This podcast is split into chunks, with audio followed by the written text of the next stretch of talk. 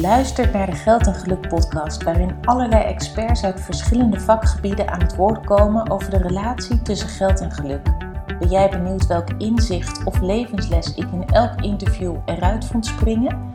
En naar mijn tips hoe je dit kunt vertalen naar jouw eigen dagelijkse leven?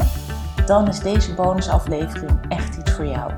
Ik ben Emma Hafkamp, GZ-psycholoog, coach en yogatherapeut en oprichter van Praktijk Lux.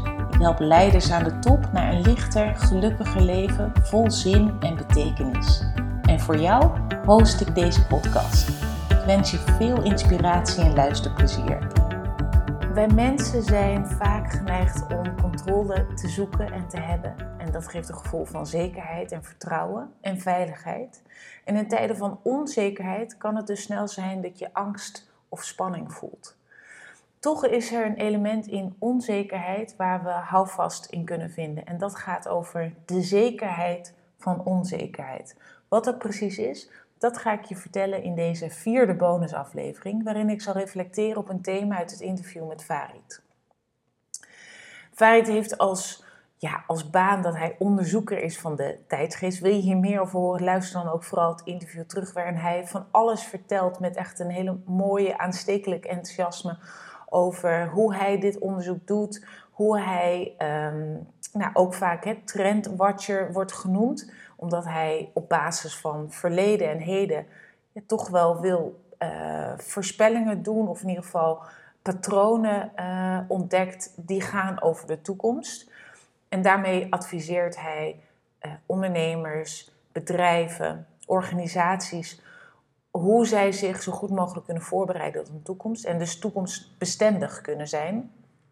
En hij vindt dit belangrijk omdat hij praat over een vloeibare revolutie, een vloeibare samenleving. Uh, hij ziet dat dat nu gaande is en ook nog de komende jaren zo zal zijn. Een samenleving waarin dus heel veel beweegt en eigenlijk verandering continu is. En juist als je leert omgaan daarmee, maak je jezelf of dat nou is jou als organisatie, maar ook jou als persoon, maak je jezelf toekomstbestendig. Nou, dus wat in het interview heel duidelijk naar voren kwam, is dat de toekomst verandering is. dus wat er nu is, dat is er over een uur niet meer. Laat staan over een week, een maand, een jaar en verder.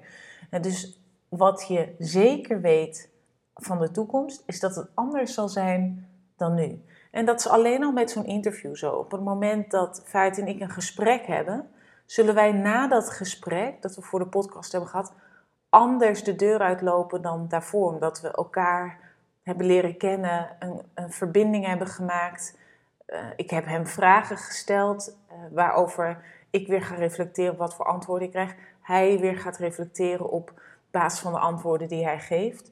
Dus je kan altijd weer door een gesprek of door zo'n verbinding anders naar dingen gaan kijken. Uh, groter, hè, anders in het leven gaan staan. Maar in ieder geval, feit is, is dat je na zo'n gesprek of na zo'n ontmoeting weer een stukje veranderd bent. Hè. Dus één zekerheid heb je. De toekomst is verandering. En groter is dat ook het geval. He, Farid spreekt dus over dat de industriële samenleving aan het einde is gekomen en dat we bewegen richting een vloeibare samenleving. Sterker nog, we zitten daar al middenin. Waarin dus alles beweegt, verandert, elkaar beïnvloedt, samenwerkt. Of je dit dus wil of niet, het is gaande.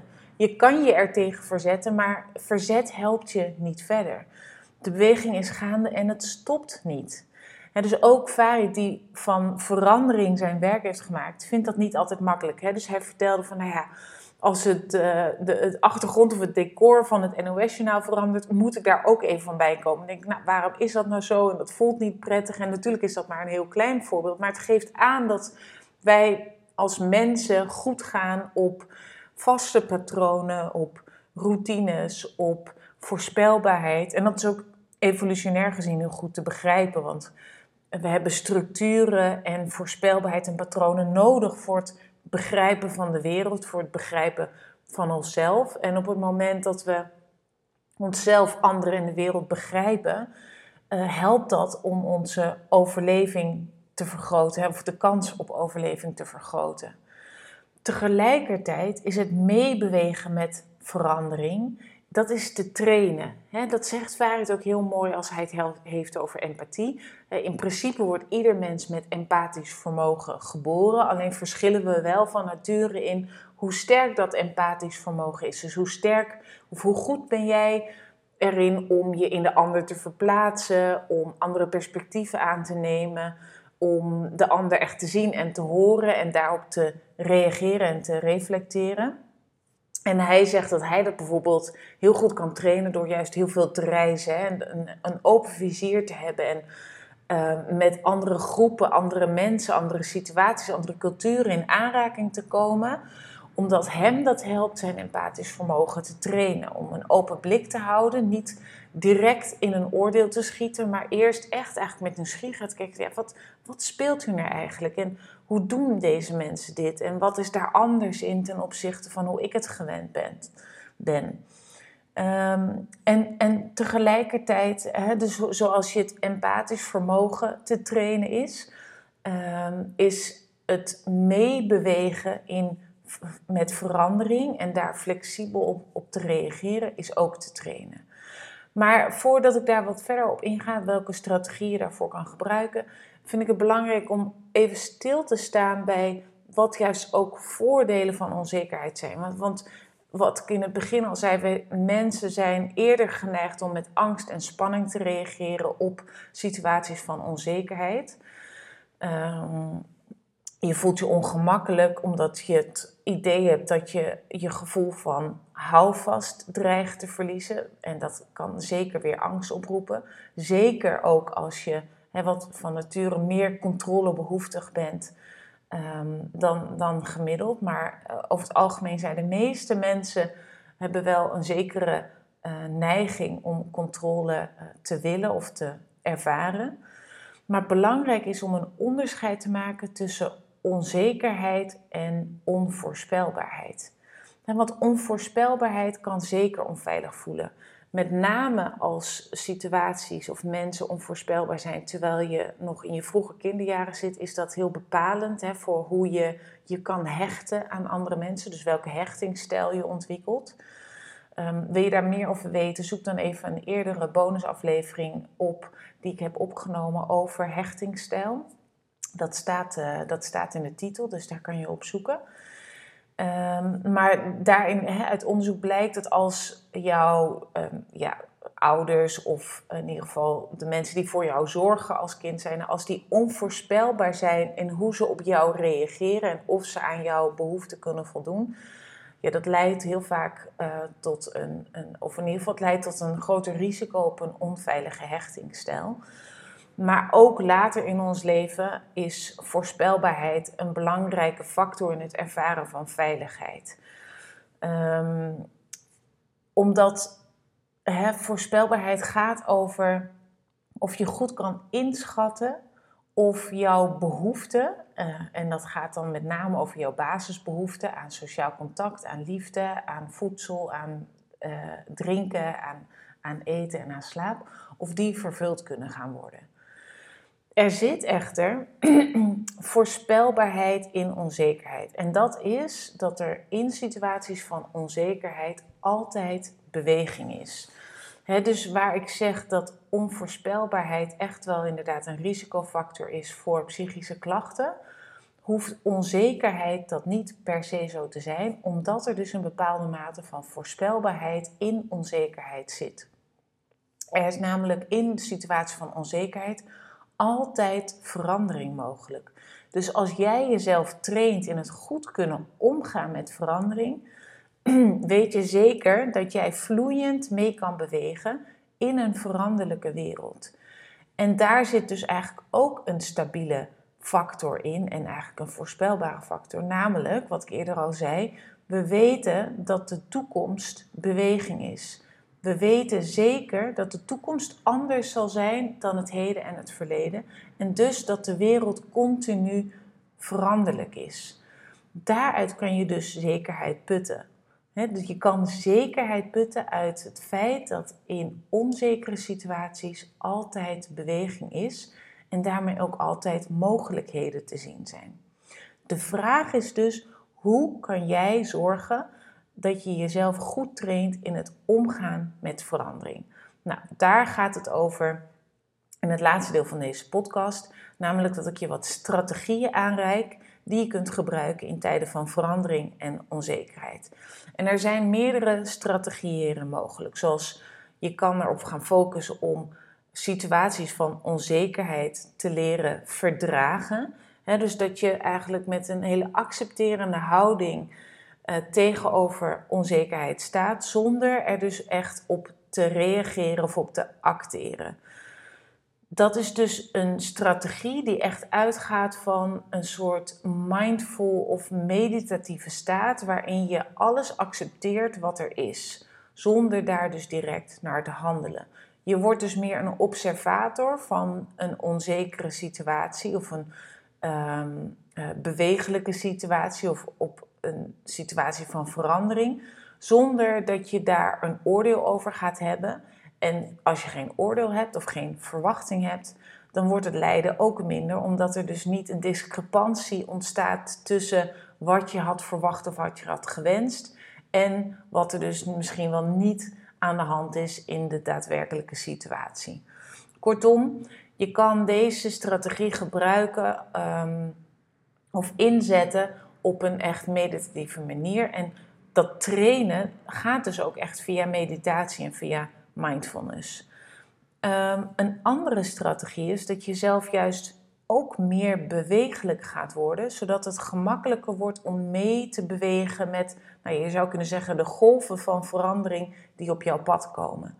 Het gaat er dus om dat jouw elastiek of jouw flexibiliteit wordt vergroot, zodat je makkelijker heen en weer en terug kan bewegen als reactie op de beweging die er extern gaande is. Je zou het kunnen zien als, ja, als je spieren meer flexibel zijn, wordt jouw bewegingsvrijheid ook groter. En zo, zo kan je dat dus ook zien in, in situaties van verandering. Als jij meer flexibel qua houding, qua verwachting, qua ehm, emoties, qua oordelen kan reageren op wat er gaande is, wordt jouw bewegingsvrijheid mentaal, maar ook wel fysiek, wordt groter. Maar dit, door, als je dit wilt trainen, moet je jezelf dus wel blootstellen aan situaties van verandering.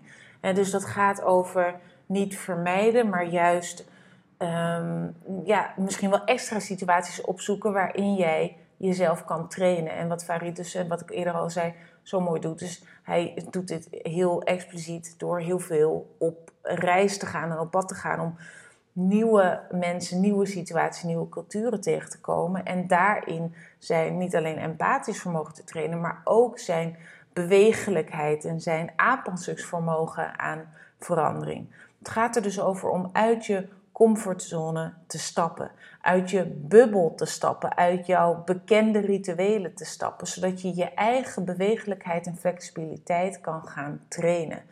Hiervoor heb je dus een open vizier op de wereld nodig, op anderen en op jezelf. Eigenlijk een soort nieuwsgierigheid om te onderzoeken wat er gaande is, zonder gelijk vanuit een oordeel te handelen.